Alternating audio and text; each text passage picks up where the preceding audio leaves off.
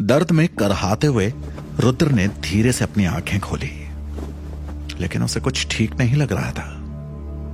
उसने हिलने की कोशिश की तो उसे समझ आया कि उसके हाथ पैर मोटी जूट की रस्सी से बंधे हुए थे। उसके पूरे शरीर में इस कदर दर्द हो रहा था जैसे किसी ने उसे बुरी तरह से मारा हो। उसे काफ़ी कमज़ोरी का भी एहसास हो रहा था। उसे कुछ समझ में नहीं आ रहा था। बस दर्द से उसका सर फटा जा रहा था। ना ही उसे पता चल रहा था कि उसके साथ हुआ क्या है, और ना ही यह समझ आ रहा था कि वो है कहाँ। उसे बांधकर जहाँ रखा गया था, उस चार दीवारी में रुद्र को घुटन सी हो रही थी। उसने सोचा, जहाँ तक मुझे याद है, मैं अपने कमरे में पृथ्वी ग्रह के बारे में रिसर्च कर रहा था। जहाँ पर इंसानों के अलावा कुछ खतरनाक प्रजातियाँ भी रहती हैं, जिनके पास कुछ खास शक्तियाँ होती हैं। मैं उन प्रजातियों और उनकी शक्तियों के बारे में रिसर्च कर रहा था। ऐसे में, वहाँ से यहाँ इस जगह कैसे पहुँचा मैं? और मुझे बांधकर क्यों रखा गया है? क्या मुझे कोई किडनैप करके यहाँ लाया है? तभी उसकी आँखों में एक हल्की पीली रोशनी चमकी। उसके पीछे दूर कहीं से पानी की बूंदें टपक रही थी, जो उसे और बेचैन कर रही थी। उसे दूर से किसी की बात करने की आवाज़ भी सुनाई दे रही थी। लगता है वो मर गया। उसे सिर्फ़ किडनैप करना था। तुम्हें उसे इतना मारने की ज़रूरत क्या थी? अनीता, तुम्हारे तरीके भी ना बहुत खतरनाक होते हैं। तो अनीता ने जवाब देते हुए कहा, तुम्हें भी पता है शालिनी, कि मैं तो सिर्फ़ उसे किडनैप करना चाहती थी। अनीता और शालिनी इन दोनों औरतों की बातें सुनकर रुद्र सोच में पड़ गया। ये दो औरतें कौन है? ये दोनों मेरे ग्रह की तो बिल्कुल भी नहीं लग रही हैं। हमारे ग्रह पे तो सब एक दूसरे को जानते हैं। लेकिन मुझे तो इनके बारे में कुछ भी नहीं पता। इसका मतलब यह साफ़ है कि मैं और किसी ग्रह पर आ गया हूँ। ये कोई अलग ही दुनिया है। कहीं ये दोनों औरतें? एलियंस तो नहीं। तो क्या एलियंस ने उसे किडनैप किया था? रुद्र दोबारा कान लगाकर उन दोनों औरतों की बातें ध्यान से सुनने लगा। मैंने जानबूझकर कुछ भी नहीं किया है, शालिनी। मुझे थोड़ा ही पता था कि वो इतना कमज़ोर निकलेगा। और मैंने ज़्यादा कुछ कहाँ किया था? अनिता हड़बड़ाकर बोली, बस बस, रहने दो। अब ये सोचो, मीनाक्षी को क्या कहेंगे? शालिनी ने पूछा। मीनाक्षी का नाम सुनकर अनीता डर के बोली, मीनाक्षी, नहीं नहीं अब क्या करें हम मीनाक्षी तो हमें मार ही डालेगी।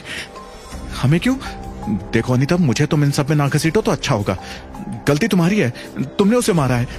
शालिनी ने तर्क दिया। दोनों की बहस चलती रही। वहीं दूसरी तरफ़ दर्द के मारे रुद्र का सर घूम रहा था। लेकिन कुछ देर बाद उसे दर्द की थोड़ी आदत हो गई। और पूरी तरह होश में आते ही उसके सोचने, समझने की शक्ति भी वापस आ गई।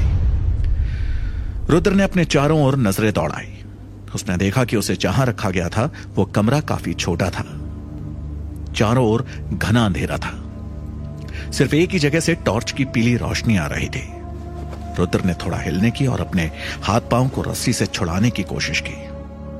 तभी उसे किसी के हील के ठक ठक की आवाज़ सुनाई दी। इस आवाज़ से अनीता और शालिनी की बातों के साथ साथ रुद्र का अपने हाथ पाँव खोलने का संघर्ष भी टूट गया। अनीता घबराकर शालिनी से बोली, अब हम क्या करें? मीनाक्षी, हे भगवान, वो तो आ भी गई। तभी हल्की सी रोशनी के नीचे उन्हें मीनाक्षी की धुंधुली सी झलक नज़र आई। मीनाक्षी ने हरे नीले रंग का एक गाउन पहना हुआ था और चेहरा एक हुडी से ढका हुआ था। रुद्र भले ही अंधेरे में उसे देख नहीं पा रहा था, लेकिन उसकी हील की आवाज़ से रुद्र समझ चुका था कि वो एक औरत है।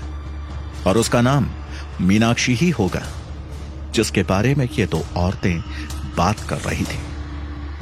रुद्र को लगा, क्योंकि ये दोनों औरतें उसे मरा हुआ समझ रही थी। इसलिए ये तीसरी औरत मीनाक्षी के सामने भी मरने का नाटक करने में ही समझदारी है। उसने अपने शरीर को ढीला छोड़ा और अपनी आँख कसकर बंद की। और वहाँ जो कुछ भी हो रहा था, उसे ध्यान से सुनने लगा। अनिता ने कांपते हुए पूछा, मीनाक्षी, तुम यहाँ? उठाओ इसे, कड़क आवाज़ में मीनाक्षी ने कहा।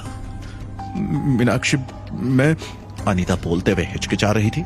तभी शालिनी ने उसकी बात को काटते हुए कहा, मन वो जैसे डरते हुए अपने बचाव में कह रही हो।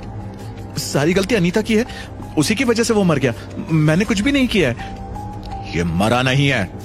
मीनाक्षी ने बड़ी ही कड़क आवाज़ में शालिनी की बात का जवाब दिया। यह सुनकर अनीता और शालिनी के साथ साथ रुद्र भी चौंका। उसने तुरंत अपनी सांस रोकी। रुद्र ने सोचा कि मीनाक्षी तो यहाँ थी भी नहीं। और इसको आते ही कैसे पता चल गया कि रुद्र अभी मरा नहीं है? अनीता और शालिनी को भी यही बात समझ में नहीं आ रही थी। मीनाक्षी का सब्र अब टूट रहा था। वो गुस्से में लगभग तहारते हुए बोली, ये मरा नहीं है। उठाओ इसे जल्दी! हाँ हाँ हाँ। अनीता ने राहत की सांस लेते हुए कहा। और फिर मीनाक्षी के पीछे चलते हुए अनीता और शालिनी रुद्र के पास आकर खड़े हो गए। रुद्र की आँख बंद ही थी, लेकिन फिर भी अपने आसपास खड़ी उन तीनों औरतों की मौजूदगी को वो महसूस कर सकता था। मीनाक्षी के एक इशारे पर अनीता ने उसके ऊपर ठंडा पानी डाला। रुद्र समझ चुका था कि अब मरे हुए होने का नाटक करने का कोई फ़ायदा नहीं। इसलिए उसने धीरे से अपनी आँखें खोल दी थी। रुद्र को अब सब साफ़ दिखाई दे रहा था। कमरे में उसके अलावा तीन लोग थे। बाकी दोनों के कपड़े भी मीनाक्षी की तरह ही थे। हरा नीला गाउन और चेहरा हुडी से ढका हुआ। उनके कपड़े किसी हॉरर फ़िल्म के कपड़ों की तरह ही डरावने लग रहे थे।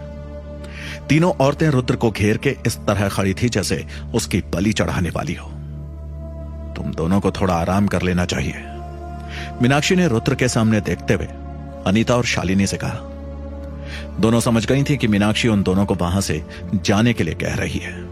इसलिए अनीता और शालिनी ने धीरे से सर हिलाया और वहाँ से चली गई। मीनाक्षी की तेज नज़रें रुद्र को देख रही थी। जैसे कोई जहरीला सांप अपने शिकार को घूर रहा हो और फिर बड़े ही खूंखार अंदाज में मीनाक्षी ने रुद्र से पूछा, खजाने को खोलने का रहस्य क्या है?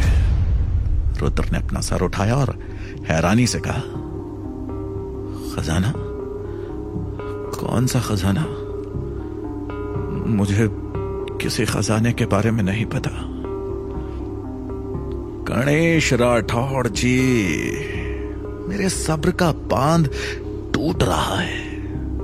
मीनाक्षी जरा भी हैरान नहीं थी उसका जवाब सुनकर। उसने मुस्कुराते हुए कहा, झूठ बोलने का कोई फ़ायदा नहीं है। या तो फिर आप खजाने के बारे में बताकर अपनी राज्य में इज़्ज़त से रजवाड़े बनकर वापस जा सकते हैं, या फिर किसी चूहे के पेट में सड़ सकते हैं। मर्ज़ी आपकी है। उम्मीद है आप सही फैसला लेंगे। एक मिनट एक मिनट। कौन गणेश राठौड़? अरे, मैं कोई गणेश राठौड़ नहीं हूँ। मैं रुद्र हूँ। आप गलती से, गलत आदमी को पकड़ लाए हैं। रुद्र ने थोड़ा घबराते हुए कहा, राठौड़ जी।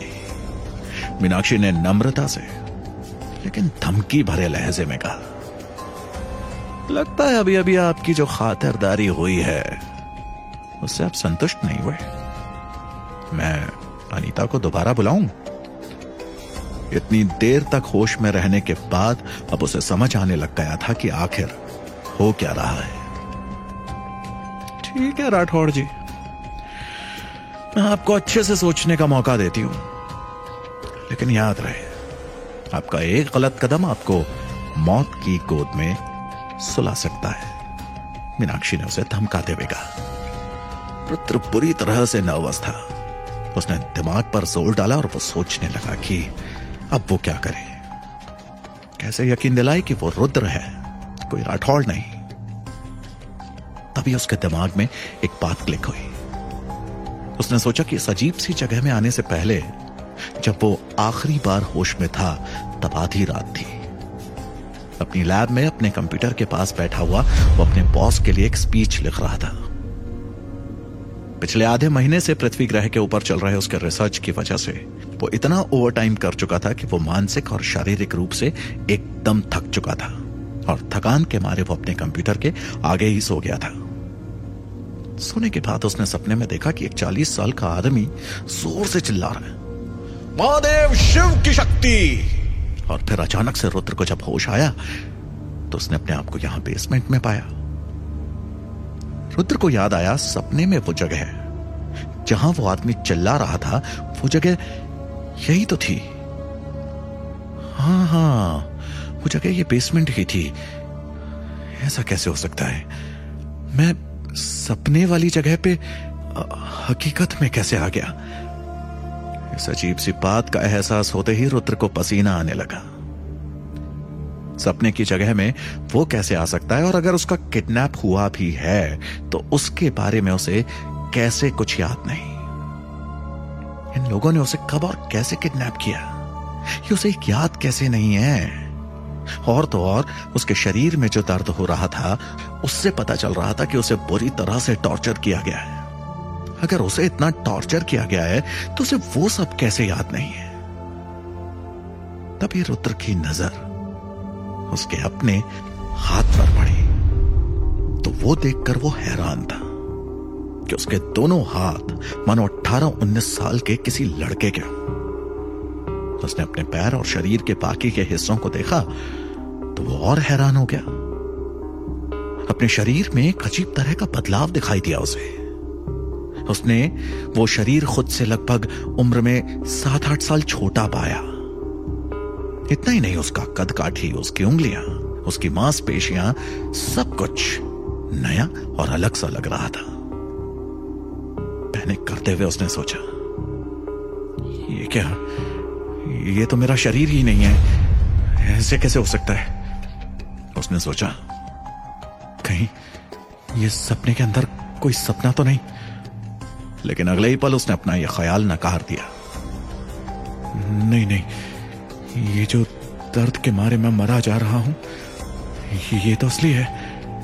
ये सपना नहीं हो सकता। तभी अचानक से उसकी आँखें चमकी। रुद्र ने अनगिनत साइफाई नॉवल पढ़े थे, जिसमें उसने एक ग्रह से दूसरे ग्रह पर होने वाले टेलीपोर्टेशन के बारे में भी पढ़ा था। उसे पता था कि टेलीपोर्टेशन यानी एक ही टाइम जोन में रहकर दूसरे ग्रह पर ट्रैवल कर जाना। यानी कि वो जिस समय में अपने ग्रह पे था उसी समय में सिर्फ़ कुछ ही सेकेंड्स के अंदर किसी दूसरे डायमेंशन में और किसी दूसरे ग्रह पे वो आ गया है। और उसने जितने रिसर्च किए थे, उससे एक बात उसको पता थी कि उसके ग्रह के अलावा सिर्फ़ एक पृथ्वी ग्रह ही ऐसा था जहाँ इंसान रहते थे। तो क्या वो अपना ग्रह छोड़कर पृथ्वी ग्रह पर आ गया था? रुद्र को डाउट हुआ।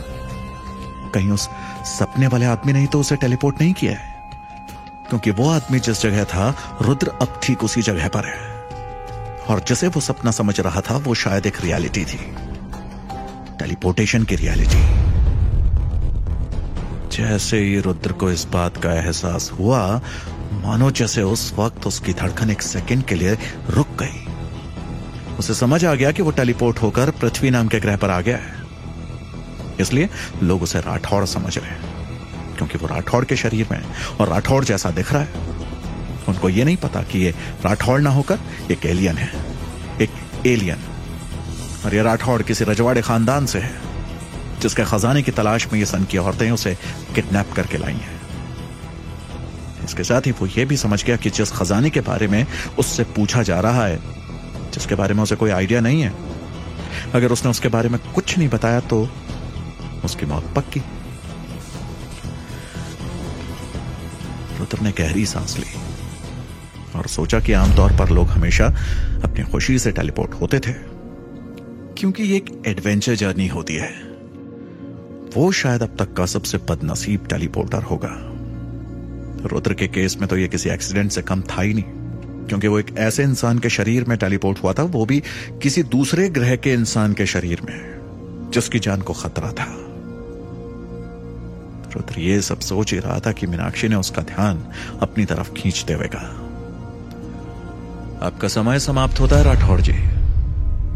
एक आसान सा फैसला लेने में इतना क्या सोच रहे हो? जो खजाना मैं लेना चाहती हूँ, उससे हज़ार गुना खजाना राठौड़ खानदान के पास और है। आप उसके लिए अपनी कीमती जान क्यों गवा रहे हैं? मीनाक्षी ने उसे समझाया। रुद्र ने अपना सर उठाया और हुडी के अंदर मीनाक्षी का चेहरा देखने की कोशिश की।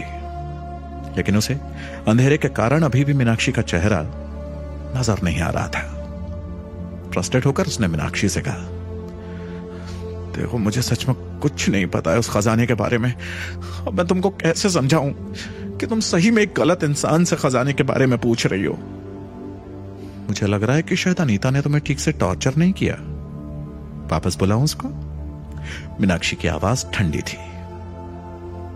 जैसे ही मीनाक्षी अनीता को बुलाने के लिए पीछे मुड़ी और कॉरिडोर की ओर चलने लगी, रुद्र ने सोचा, ये पागल औरत कहीं उस खजाने के चक्कर में मुझे मार न दे।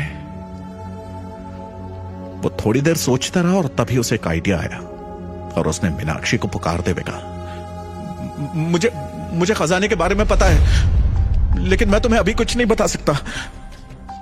रुद्र के पास कोई चारा ही नहीं था। भले ही यह चाल रिस्की थी, लेकिन उसे अपनी जान बचाने के लिए यह चाल इस टाइम पर खेलनी ही पड़ी। ये सच में टेलीपोर्टेशन था या नहीं था? किडनैपिंग थी या कुछ और? ये समझने के लिए अभी रुद्र के पास समय नहीं था। अभी तो बस उसे खुद को इन खतरनाक औरतों से पीछा छुड़ाना था। इसलिए उसे जो सही लगा, उसने वो किया। मीनाक्षी ने अपने कदम रोके और बिना मुड़े ही वो रुद्र से ठंडी आवाज़ में बोली रुद्र ने सोच कर तर्क दिया। क्योंकि अगर मैंने तुम्हें खजाने के बारे में कहा और फिर भी तुमने मुझे जाने नहीं दिया तो मैं तुम्हें खजाने को खोलने का तरीका बता सकता हूँ। लेकिन तुम्हें मेरी ज़िंदगी की, की गारंटी देनी होगी। तभी मीनाक्षी की ज़ोर ज़ोर से हंसने की आवाज़ आई।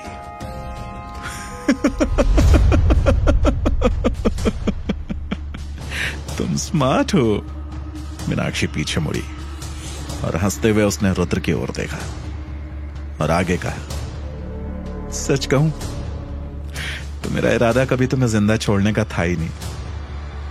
खजाना लेने के बाद राठौड़ खानदान से बचने के लिए मैं तुम्हें तुरंत खत्म कर दूँगी और तुम्हारे छोटे छोटे टुकड़े करके गटर के चूहों को खिलाऊँगी, ताकि पीछे कोई भी सुराग न छूटे। मीनाक्षी ने बड़ी ही सहजता से रुद्र को इतनी बड़ी बात बोल दी थी। रुद्र समझ नहीं पा रहा था कि ये कोई मज़ाक है, या उसने सच में अपने खतरनाक प्लान के बारे में उसे बता दिया था। लेकिन फिर मीनाक्षी के बात करने के तरीके से वो समझ गया। कोई मज़ाक नहीं था। रुद्र ने मन ही मन सोचा। मैं काम आदमी की तरह सोच रहा हूँ। अगर मैं एक रजवाड़े के शरीर में हूँ तो मुझे रजवाड़े की तरह सोचना होगा। मुझे अपनी बातों में वीरता और साहस दिखाना होगा। रुद्र ने वापस हिम्मत करते हुए मीनाक्षी की तरफ़ देखते हुए कहा, एक रजवाड़े को किडनैप करके तुम्हें डर तो नहीं लग रहा? मेरे परिवार वालों ने मुझे बचाने के लिए जिन लोगों को भेजा होगा, वो किसी भी समय यहाँ आते ही होंगे। अगर तुम बातों में समय को और बर्बाद करोगी तो शायद अपनी जान से हाथ धो बैठोगी। यह सुनकर मीनाक्षी एकदम से चुप हो गई। रुद्र हल्का सा मुस्कुराया। उसने सोचा कि मेरा दाव सही पड़ गया शायद। उसे चुप देखकर रुद्र का आत्मविश्वास और बढ़ गया और उसने धीरे से बात को आगे बढ़ाते हुए कहा, मीनाक्षी मैडम, अगर आपको वो सच में खजाना चाहिए तो खजाना मिल जाने के बाद मुझे ज़िंदा छोड़ने का वादा करो। और ले लो वो खजाना मुझसे। और अगर उतना भी नहीं कर सकती तो फिर ज़ाहिर सी बात है ना कि मैं भी खजाने के बारे में क्यों बताऊँ? मरने के लिए? इससे तो अच्छा है ऐसे ही टाइम वेस्ट करता रहूँ तुम्हारा। क्योंकि मुझे बचाने वाले लोग किसी भी वक्त यहाँ पहुँचते ही होंगे। सोच लो। मुझे मारकर तुम्हें ज़्यादा फ़ायदा होगा या वो खजाना हासिल करके? रुद्र ने पूरे कॉन्फिडेंस से एक ही सांस में यह सब कुछ कह दिया था। कुछ सोचकर आखिर में मीनाक्षी बोली, ठीक है, दरवाज़ा खुलते ही मैं तुम्हें ज़िंदा जाने दूँगी। तुम बस जल्दी से उस खजाने के दरवाजे को खोल दो। चलो, मैं तुम्हें उस खजाने तक ले चलती हूँ। रुद्र फाइनली थोड़ा ठीक महसूस करने लगा। उसे एक बार फिर उम्मीद की किरण नज़र आने लगी। उम्मीद कि वो ज़िंदा बच पाएगा। खेल तो अभी शुरू हुआ था। रुद्र अपनी दुनिया से पृथ्वी में कैसे टेलीपोर्ट हुआ था? और उसे इस तरह किडनैप क्यों किया गया था? मीनाक्षी रुद्र से किस खजाने के बारे में बात कर रही थी? क्या इस खजाने के चक्कर में रुद्र की मौत निश्चित थी? जानने के लिए सुनते रहिए पॉकेट एफएम पर एलियन वर्सेस विच